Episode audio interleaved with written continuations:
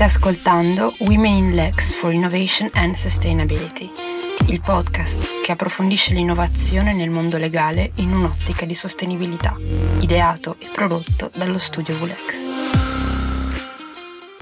Buongiorno e benvenuti.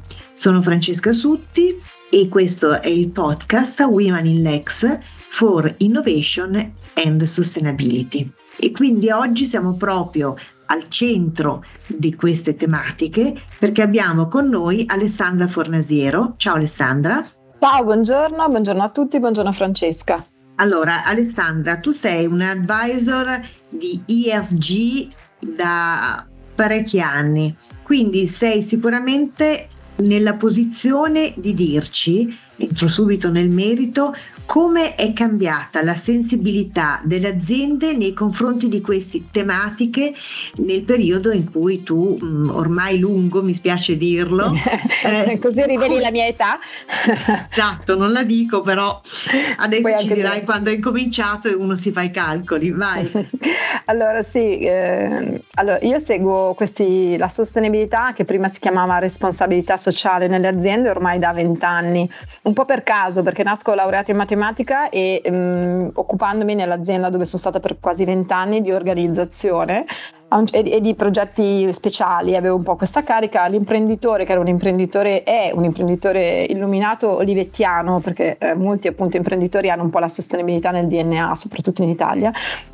Aveva capito che questo tema era un tema interessante, un trend su cui non potevamo non essere attori protagonisti, e quindi mi ha chiesto di occuparmi della direzione, appunto come vi dico si chiamava CSR all'epoca, quindi responsabilità sociale, che io ho fondato da zero nel 2003. E ricordo, la nostra era un'azienda, ne parlavamo con Francesca, piccola rispetto alla classificazione delle aziende italiane, è un'azienda che aveva circa 300 dipendenti. Oggi il gruppo fa circa 200 milioni di euro di fatturato, quindi non piccolissima, no, però rispetto alle grandi che si occupavano di questi temi, erano Eni, Enel, Era, 2A, quindi aziende 10 volte noi, ovviamente con un'organizzazione strutturata, con migliaia di dipendenti, e ero ai tavoli di lavoro delle università e comunque eravamo veramente in pochi che ci occupavamo di questi temi, rappresentavo un'azienda piccola e guardavo questi grandi colossi con grande curiosità. E quindi me ne occupo veramente da più di 20 anni, e ricordo che appunto i tavoli di lavoro in cui ho avuto la fortuna di entrare subito, che erano più che altro nel mondo universitario, soprattutto l'Università Cattolica di Milano è stata tra le prime a muoversi su questi, grazie al professor Monteni, erano fatti di grandissime aziende appunto illuminate o gruppi internazionali, ma la piccola media impresa era assolutamente avulsa da questi temi, cioè non sapevano proprio cosa volesse dire responsabilità sociale.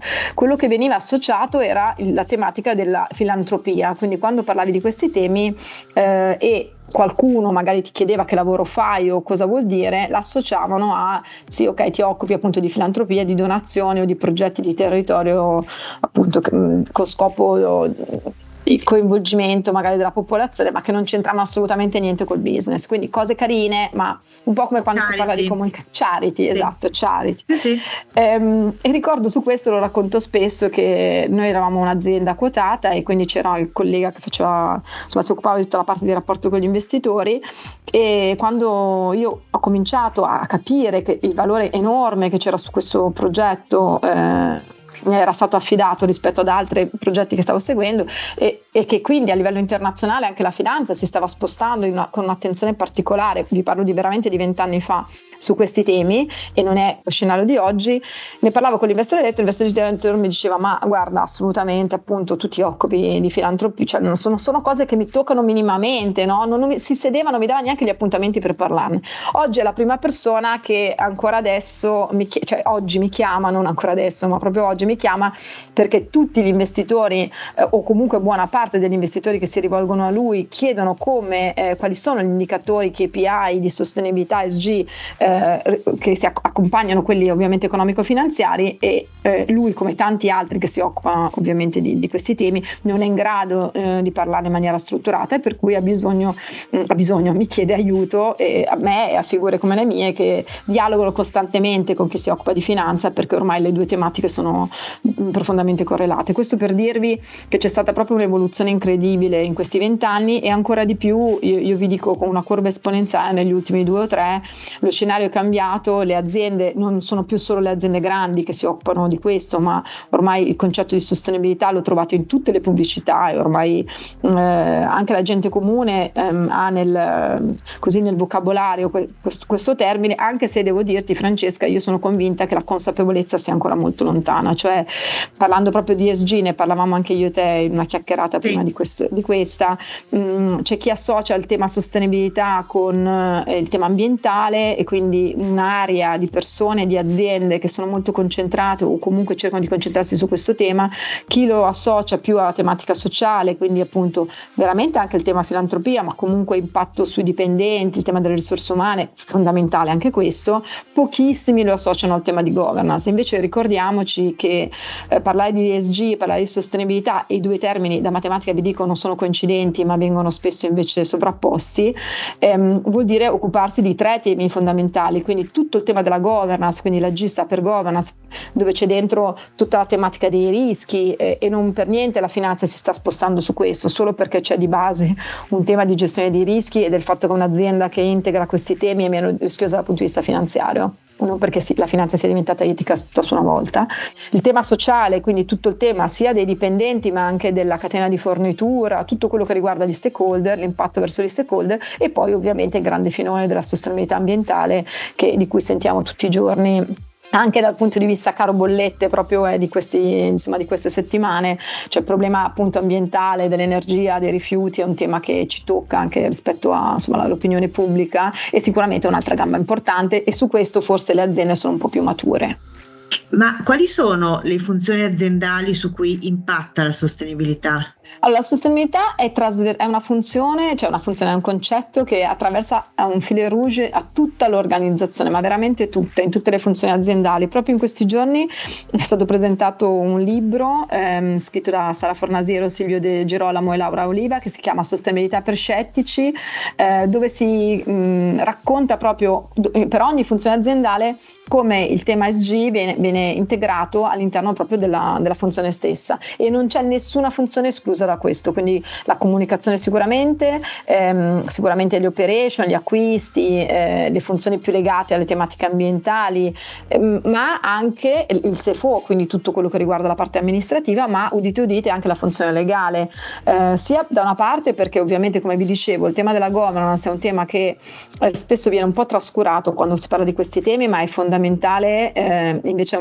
uno dei 3 assi fondamentali del tema della sostenibilità, ma anche perché è chiesto un po' un nuovo modo di rivedere le funzioni in ottica di stakeholder engagement. Cioè, e qui forse, Francesca, prima o poi ai tuoi ascoltatori racconterai qualche progetto nuovo su questo, o forse ne hai parlato in qualche podcast, se non ricordo male.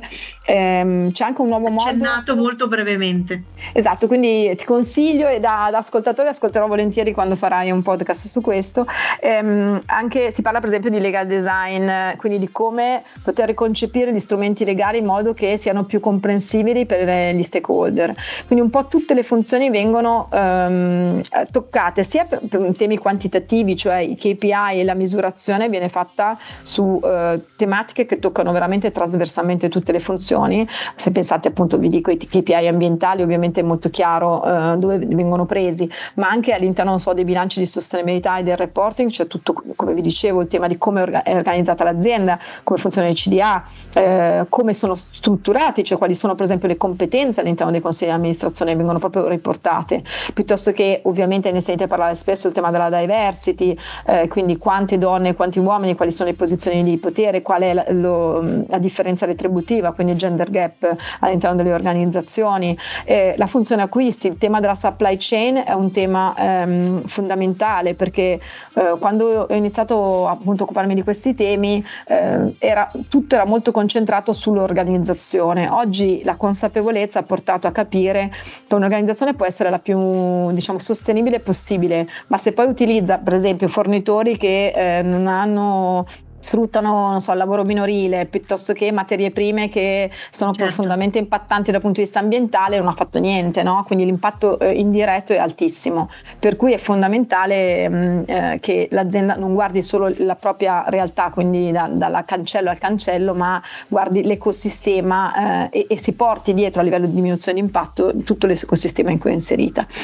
Ma tu che hai anche un'esperienza internazionale, vedi una differenza fra l'Italia, limitiamoci all'Europa, e gli altri paesi europei? Allora guarda, io ho sempre pensato che i paesi europei fossero più avanti su tanti temi. Sul tema della sostenibilità devo dirti che non è proprio così, cioè certamente i paesi del nord Europa su tematiche per esempio ambientali, ma anche che riguardano il gender gap, hanno implementato dei sistemi più strutturati, forse anche la mentalità e la cultura li aiuta, ma su altri temi noi siamo i primi. Per esempio ieri proprio partecipavo in questi giorni a una conferenza in cui ci davano i dati delle società benefit, quindi le aziende che hanno deciso di cambiare il proprio statuto per diventare appunto società benefit, e l'Italia è capofila in Europa, cioè è la prima in Europa ad aver adottato questo tipo di nuova forma giuridica, e anche la maggior numero di aziende che l'hanno adottata, per cui sì, in alcuni casi ovviamente ci sono paesi europei più avanti, ma in altri anche l'Italia sta giocando una grandissima partita.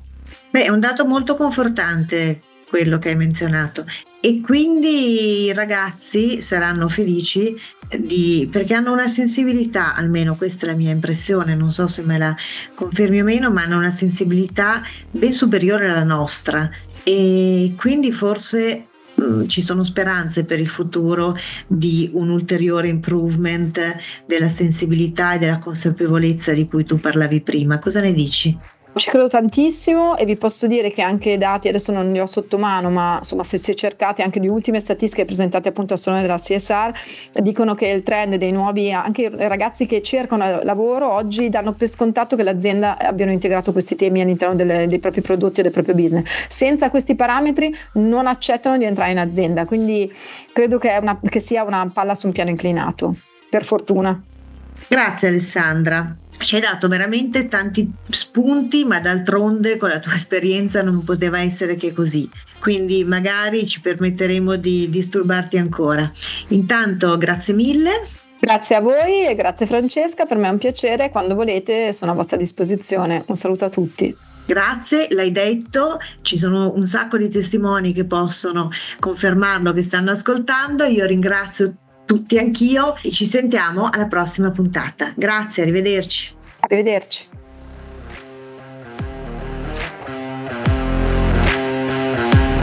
Se avete commenti o suggerimenti, scrivete alla mail dello studio info@vulex.it. La musica che ci accompagna è Training Day Infraction, disponibile su inaudio.org, pubblicata con licenza Creative Commons CC BY 3.0.